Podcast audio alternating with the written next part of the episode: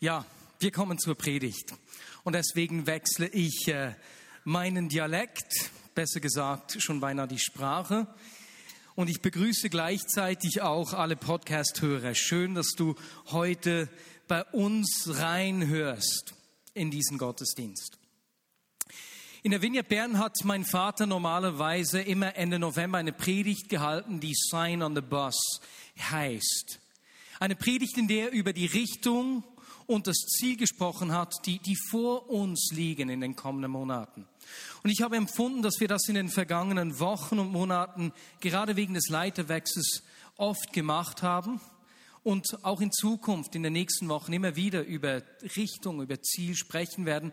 Und deswegen werde ich keine explizite Predigt sein on the bus halten. Und deswegen habe ich mir vorgenommen, heute über ein Thema zu sprechen, das mir selbst sehr nahe am Herzen ist. Und zwar geht es um, um Einheit des Leibes und um Erneuerung. Jetzt, so habe ich meine Predigt begonnen. Ne? Und während ich meine Predigt vorbereitet habe, habe ich gemerkt, hey, eigentlich geht es gar nicht nur ums Thema Einheit des Leibes in einem größeren Maße, sondern ich habe gemerkt, all diese Gedanken, die treffen ja eigentlich genauso auf diese Einheit, das Miteinander in der lokalen Gemeinde in der Vignette Bern zu.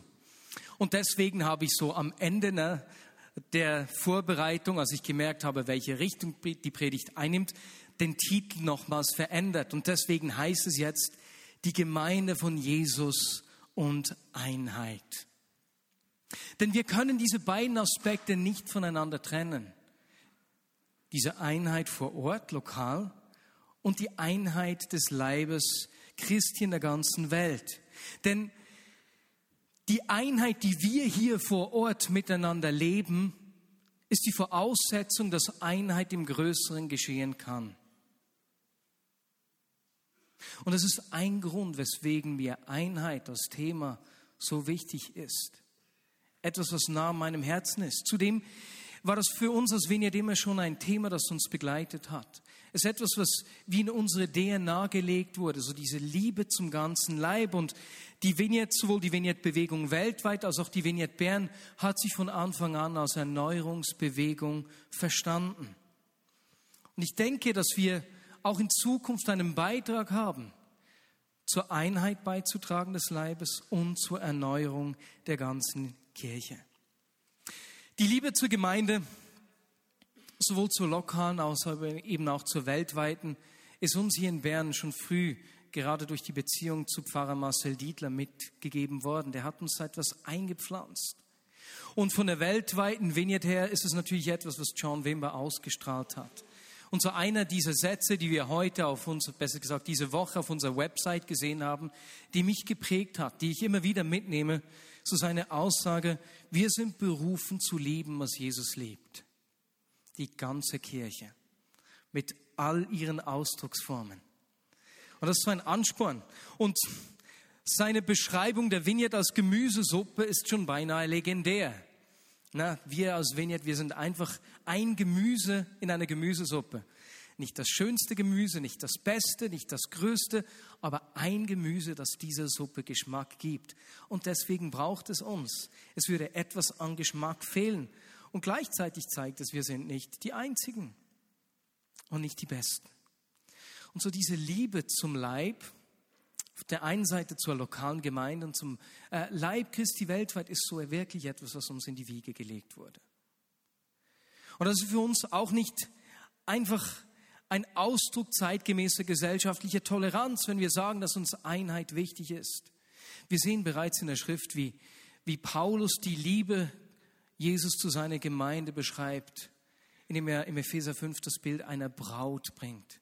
Eine Braut, die in makelloser Schönheit vor ihm steht. Und er selbst macht sie so makellos schön. Und dann denkt es mir an all unsere wie soll ich sagen, Herausforderung, die wir manchmal mit Menschen haben, wenn wir enger miteinander unterwegs sind. Ich denke an Fehler, die wir als Vignette Bern gemacht haben. Ich denke an äh, die ausgrenzende Art, die wir Kirchen oder die Kirchen oftmals haben.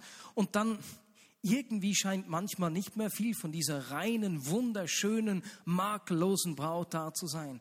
Und doch ist es genauso, wie Jesus seine Gemeinde sieht und zu dem er sie machen will. Einheit ist ein Herzensanliegen Gottes. Und so sehen wir, wie Jesus selbst für uns betet. Wir sehen das im Johannes 17, Verse 20 bis 21. Wir tauchen da mitten in dieses Gebet ein, das er für seine Jünger spricht. So am letzten Abend, am Abend seiner Verhaftung, betet er da für seine Jünger und unter anderem eben auch für uns. Und wir lesen da, ich bete aber nicht nur für sie, für die Jünger, sondern auch für die Menschen, die auf ihr Wort hin an mich glauben werden. Ich bete darum, dass sie alle eins sind, sie in uns, so wie du, Vater, in mir bist und ich in dir bin. Dann wird die Welt glauben, dass du mich gesandt hast. Die Herrlichkeit, die du mir gegeben hast, habe ich nun auch ihnen gegeben, damit sie eins sind, so wie wir eins sind. Ich in ihnen und du in mir. So sollen sie zur völligen Einheit gelangen, damit die Welt erkennt, dass du mich gesandt hast und dass sie von dir geliebt sind, wie ich von dir geliebt bin. Wir sehen, dass diese Einheit, dass Jesus selbst sich dieser Einheit verpflichtet und er der Stifter dieser Einheit eigentlich ist. Diese Einheit mit ihm, die Verbindung mit ihm schafft Einheit unter uns. Und er, der Gesandte, der gekommen ist, um die Menschen mit Gott zu versöhnen, er sagt, dass die Menschen erkennen werden, dass er der Gesandte ist, wenn wir miteinander versöhnt sind. Das heißt, mein Leben und unser Leben im lokalen Kontext, aber auch als Gemeinde im globalen Kontext, wenn wir die weltweite Kirche anschauen, wir zeigen, ob das Ganze authentisch ist. Ob das, was Jesus gepredigt hat, auch stimmt. Das ist nicht unglaublich. Er macht sich durch uns sichtbar und durch die Beziehung, die wir pflegen, durch die Einheit, die wir leben. Die Autoren des Neuen Testaments illustrieren die Beziehung und die Einheit der Gemeinde mit verschiedenen Bildern. Im Epheserbrief 4, Verse 15 und 16 bringt Paulus das Bild des Leibes auf. Lasst uns diese Stelle zusammen lesen.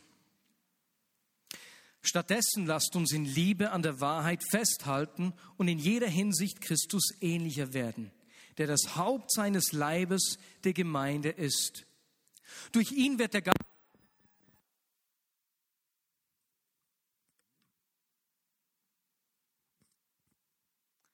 Geht das? Durch ihn wird der ganze Leib zu einer Einheit.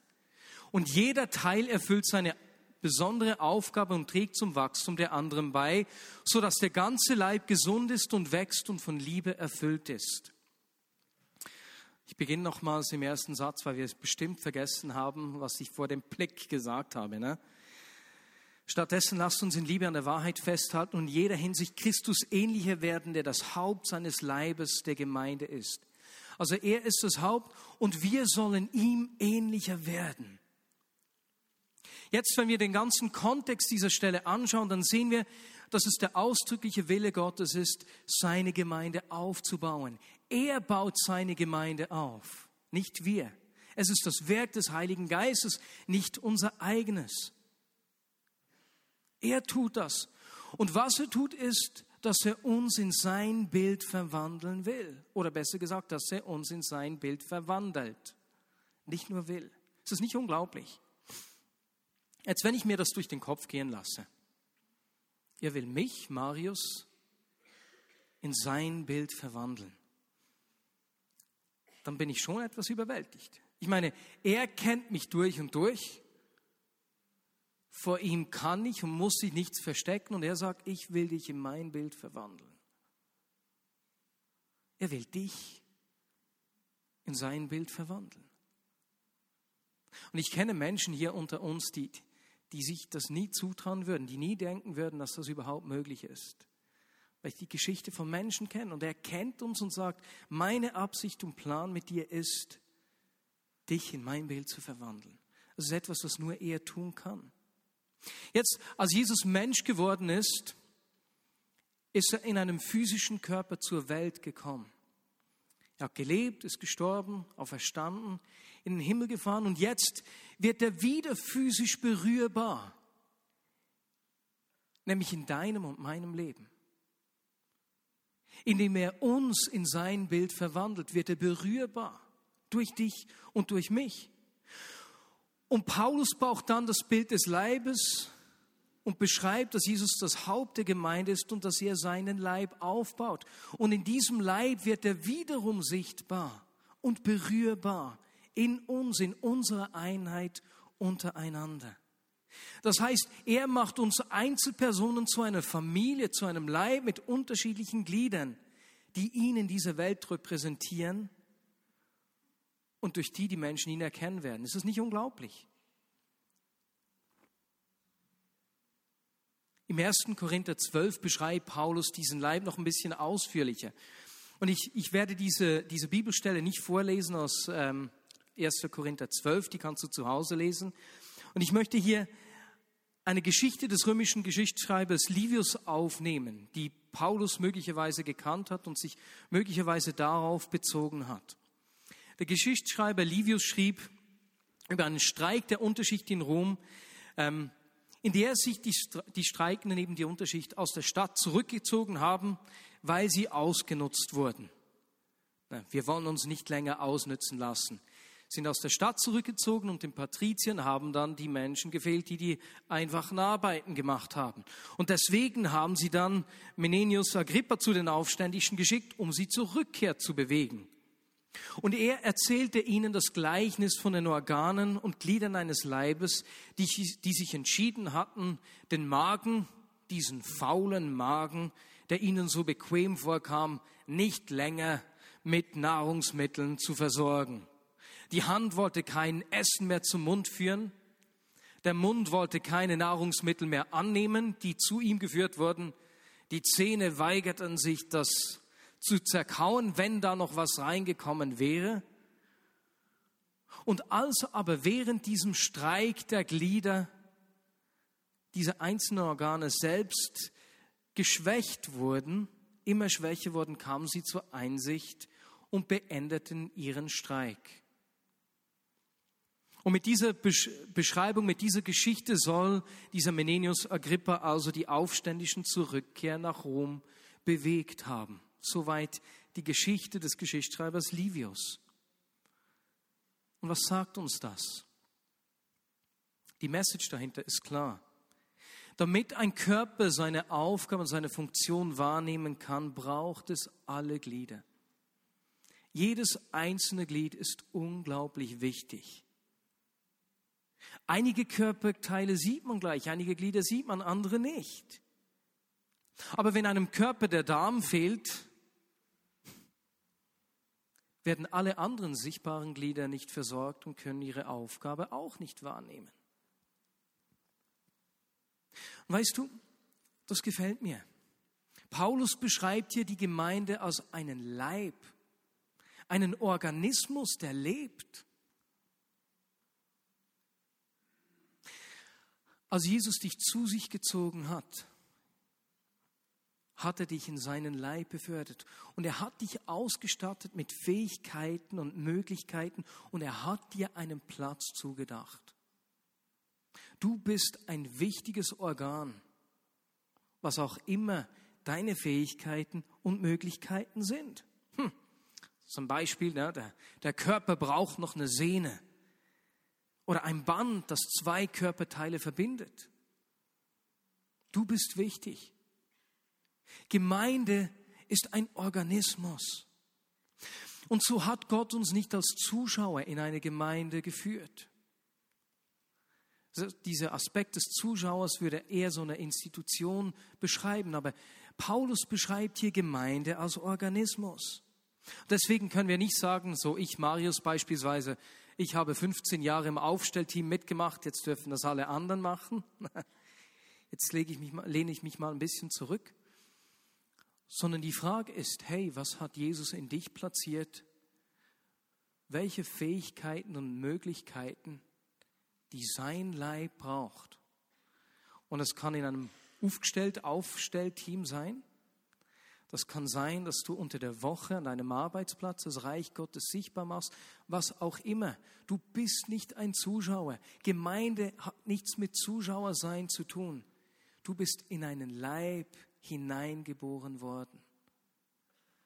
Und deswegen ist es auch so wichtig, dass wir einander helfen, den richtigen Platz zu finden, herauszufinden, was Gott mit dir und durch dich machen will, wo dein Platz ist. Das finden wir nur miteinander raus. Denn ich meine, stell dir mal vor, ein Ellbogen am Gesäß ist erstens nicht besonders schön, zweitens nicht besonders funktionabel, man kann sich höchstens nicht mehr richtig setzen. Das heißt, es ist wichtig, den richtigen Platz zu finden und herauszufinden, ich bin wichtig. Es braucht mich. Aber gleichzeitig musst du auch nicht hören, sehen, verbinden, verdauen und gehen können zur selben Zeit. Du musst nicht Auge, Ohr, Fuß, Darm, Sehne, was auch immer es noch gibt, gleichzeitig sein. Denn deswegen hat Gott Menschen an unsere Seite gestellt, die uns ergänzen. Und wir leben in einer Gesellschaft, in der wir versuchen, alles möglichst selbst zu machen. Ne? Ich schaffe das alles selbst. Viel Spaß beim Auge, Fuß, Darm, Darmausgang, Zahn, Haar sein gleichzeitig. Gott hat uns geschaffen mit Stärken und Schwächen so, dass wir Ergänzung brauchen, dass wir Menschen um uns herum brauchen. Und auf die Einheit des Leibes bezogen heißt das in einem lokalen Sinn, dass Einheit bedeutet, dass jedes Glied seinen Wert sieht und seine Funktion wahrnimmt. Einheit ist nur möglich, wenn jedes Glied seinen Wert sieht und seine Funktion wahrnimmt. Sonst ist Einheit nicht möglich. Und das trifft auf der einen Seite in einem lokalen Kontext, in die Gemeinde in der Wiener Bern beispielsweise zu, genauso aber auch auf die Einheit im Leib Christi. Und Einheit ist nicht das gleiche wie Einförmigkeit. Wir müssen nicht alle gleich sein. Das heißt nicht, dass wir nur noch eine Gemeinde sein sollten oder nur noch einen Gottesdienst durchführen sollten, wenn es um Einheit geht. Denn wenn wir schauen, so wie Gott in seiner grenzenlosen Großzügigkeit Tausende von Blumen in unglaublich vielen verschiedenen Farben geschaffen hat, verschwenderisch großzügig, sehen wir auch, dass es verschiedenste Arten von Gemeinden braucht, die sich gegenseitig befruchten, inspirieren, sich aber eben nicht abschotten voneinander und sich nicht überheben übereinander. Das ist der katholischen Kirche besser gelungen als uns auf der reformierten Seite. Wenn auf katholischer Seite irgendein Aufbruch geschehen ist, ist es der katholischen Kirche besser gelungen, diesen Aufbruch, das Neue unter ihrem Dach zu halten. Und deswegen finden wir in der katholischen Kirche verschiedenste Gemeinschaften und Orden und so weiter und so fort. Auf reformierter Seite ist es immer sehr schnell zu einer Spaltung gekommen. Das ist ein Grund, weswegen es so viele Freikirchen auch gibt. Ein Freund aus Holland, aus einer reformierten Kirche in Holland, hat mir mal gesagt, ja, wir haben in Holland sogar drei reformierte Kirchen, die das Wort reformiert in irgendeiner abgewandelten Art in ihrem Namen tragen. Und das ist ein Teil unseres Erbes, scheint ein Teil des Erbes der Reformation zu sein, die ja extrem viel Gutes gebracht hat. Aber das ist ein Teil, das wir durchbrechen müssen. Dieses spaltende, trennende, besserwisserische, so in dem Sinne. Einheit heißt nicht Einförmigkeit. Aber Einheit ist auch da. Beim Leib Christi nur möglich, wenn jedes einzelne Glied seinen Wert sieht, seinen Wert zelebriert und seine Funktion wahrnimmt.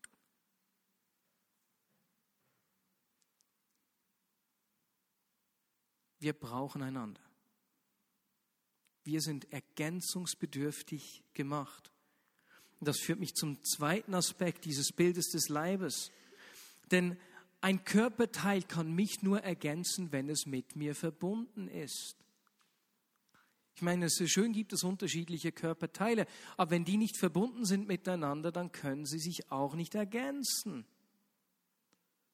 Eine Sehne beispielsweise kann ihre Funktion nur wahrnehmen, wenn sie mit einem Knochen und einem Muskel verbunden ist.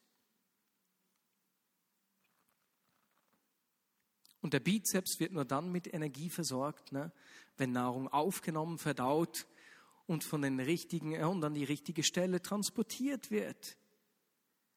Ohne Verbindung untereinander ist die Funktionsweise gestört.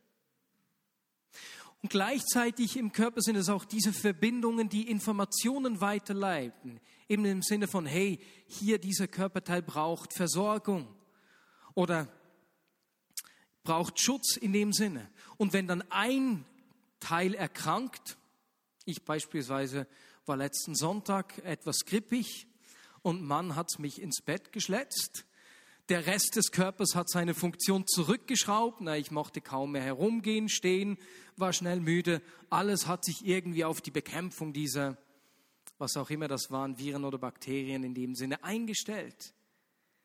Diese Informationen werden gesandt durch die Verbindungen.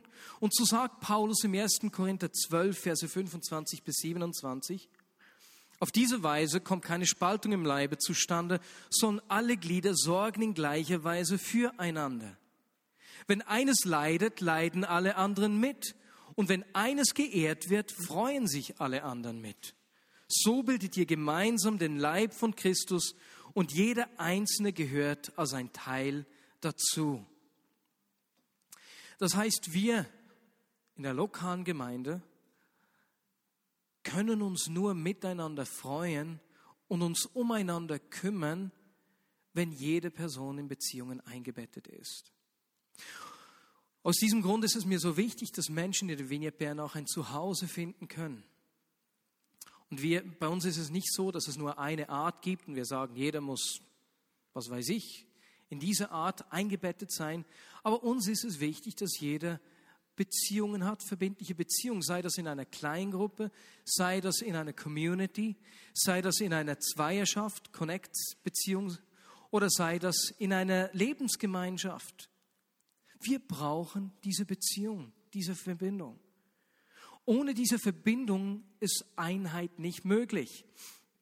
Und das führt mich zum zweiten Satz. Das hat mit diesem Connected Sein zu tun. Einheit bedeutet, dass die verschiedenen Glieder in einem Leib durch Beziehung miteinander verbunden sind. Ohne diese Beziehung ist Einheit nicht möglich. Und das Gleiche trifft auch für die Einheit im größeren Leib Christi zu.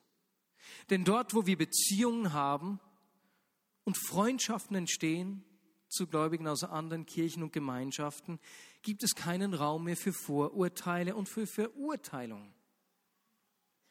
Das beste, beste Beispiel dafür ist ähm, eine Geschichte meines Vaters, die ich auch schon zwei, dreimal erzählt habe. Und die begeistert mich so sehr, dass ich sie immer wieder erzähle, bis jeder von uns die auch weiter erzählen kann. Das war in den 90er Jahren, als der Toronto-Segen bei uns begonnen hat. Hat da hat eine andere Gemeinschaft etwas Mühe mit uns gehabt und begonnen, äh, sehr kritische Artikel über uns zu schreiben. Und da, da war die Beziehung echt angespannt. In dieser Zeit hat in Seoul eine Veranstaltung der Evangelischen Allianz stattgefunden. Ich glaube, 80 bis 100 Leiter aus der Schweiz sind nach Seoul geflogen. Jetzt hat die Swissair deswegen die Economy Class einfach überbucht.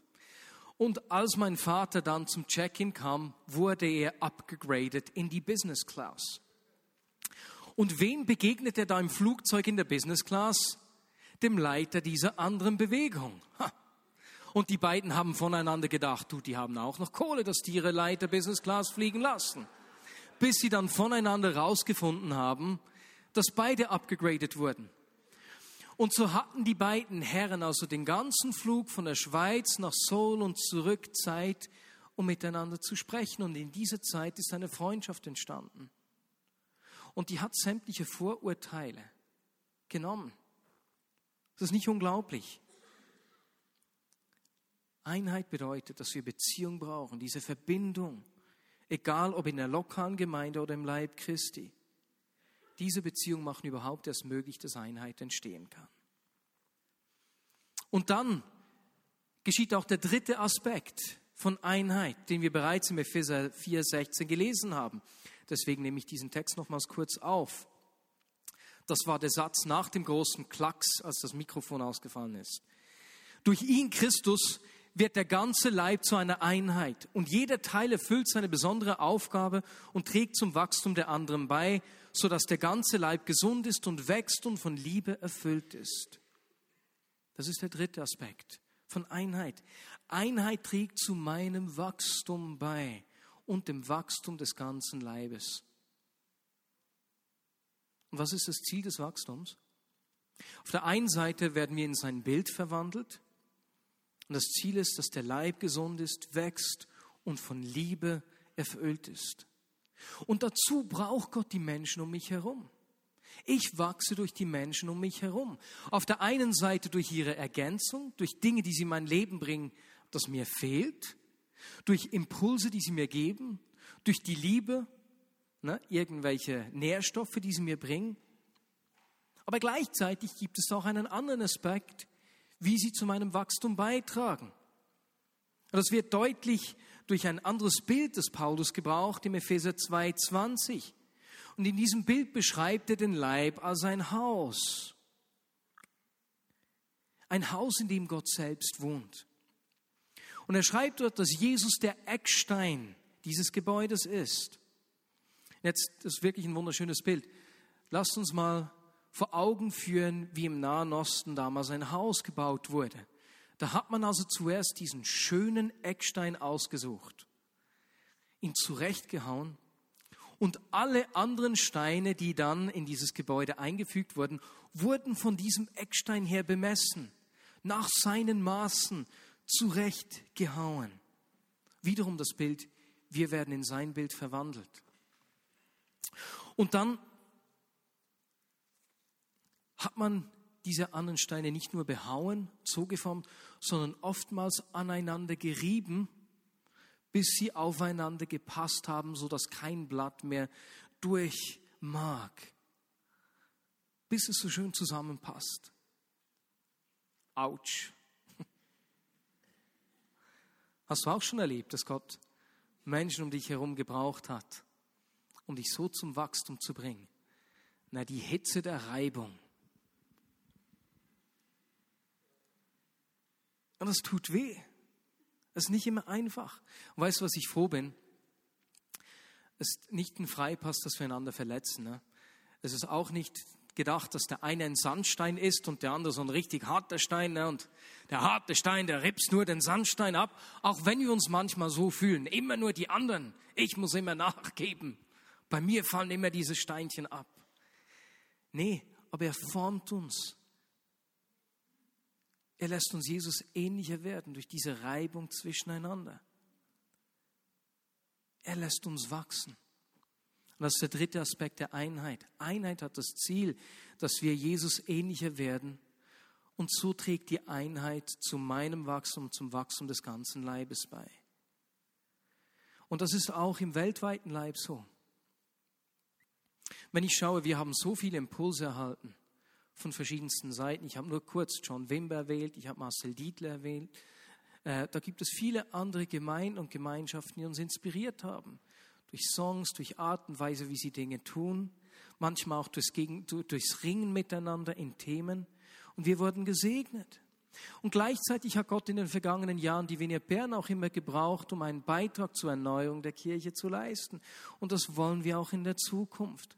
Und ich empfinde, dass wir in einer Zeit leben, in der Gott seine Gemeinde, seinen Leib er erneut am Erneuern ist.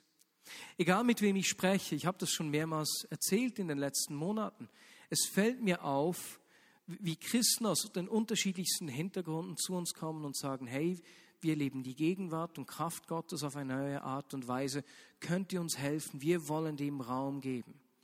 Und ich habe diese Woche wieder äh, ein Gespräch gehabt mit einer Person, einer Leitungsperson aus einer FEG, die mir von ihrem Hunger und ihren Gotteserlebnissen erzählt hat. Und zu spüren, dass das von verschiedensten Seiten kommt, zeigt, Gott ist da etwas am Vorbereiten. Und er braucht uns und den Leib etwas von dieser Gegenwart und Kraft Gottes zugänglich zu machen und Gemeinden und Kirchen von unterschiedlichen Hintergründen, von verschiedenen Denominationen und Konfessionen zusammenzuführen. Und das wollen wir. Das wünsche ich mir. Diese Woche haben wir den Flyer für die Pfingstkonferenz nächstes Jahr fertiggestellt. Und ja, nächstes Jahr wird es eben auch eine Konferenz für Kids geben, die Kids Power Days.